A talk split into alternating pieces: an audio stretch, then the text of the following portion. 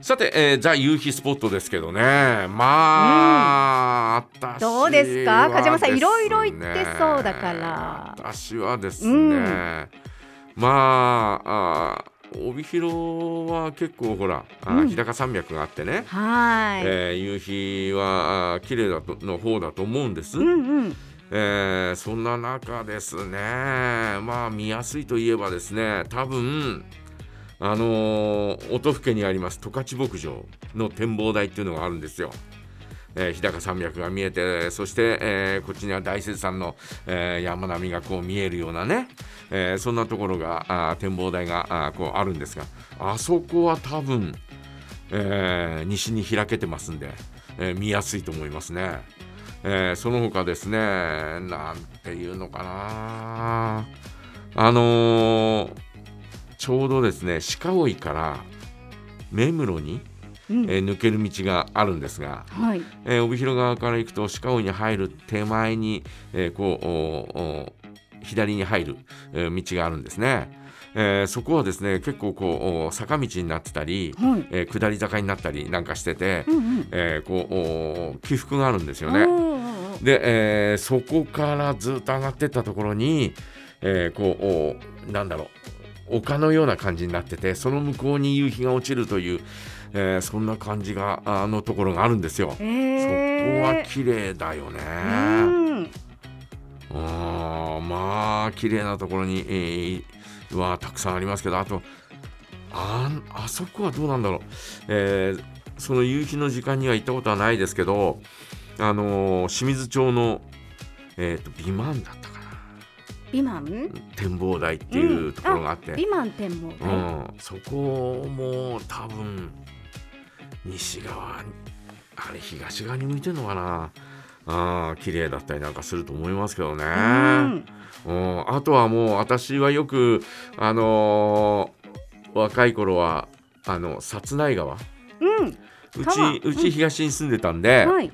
で、えーうちのお小学校江南小学校のすぐそばに薩内川があってね、はいえー、薩内川にえーちょっと夕涼みに行ったりなんかすることは結構あったんですよ。うんうんでその時の堤防から見たあ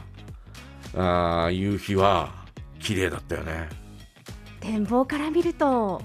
やっぱ綺麗さが堤防ね。うん堤防だえー堤防から見たらね、うんうんちょうどですねこうお堤防の高さがですね、うんえーなんていうのかな、えー、と電信柱あるじゃない、うんうんうんうん電信柱のちょい下ぐらいなんだよ、おおなるほどえちょい上かだだから電信柱をこうちょっとこう見下ろせるような感じあで。より上かはいで、えーこう電線がですね、い夕日に光ってですねずーっと光の光の線がずーっとこう東四条の方に向かってですね、えは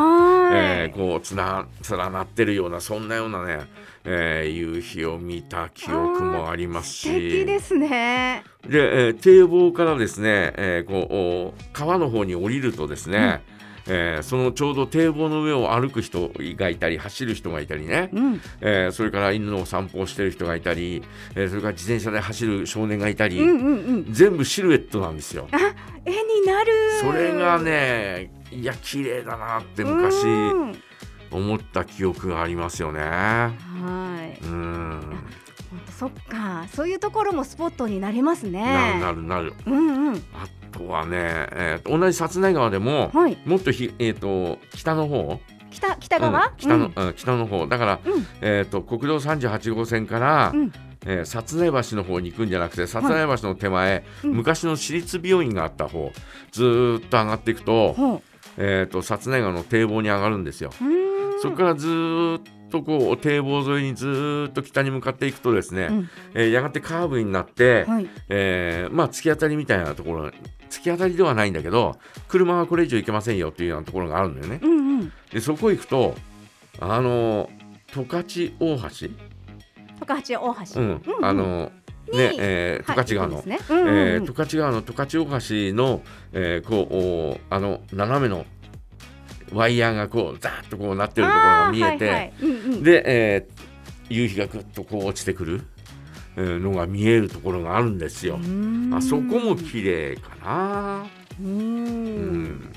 あとはまあまあまあ結構街中でも、えー夏場の夕日っていうのは本当に綺麗だから綺ね。麗ですよね、うん本当になんか道路走って車で運転してる時も、うん、ちょっと信号待ちとかで見るとすっごい綺麗だったりしますよね。ねえー皆さんはいかがでしょうかね、えーじゃあ夕日スポットどんなスポットを知ってますかぜひ教えてくださいお待ちしております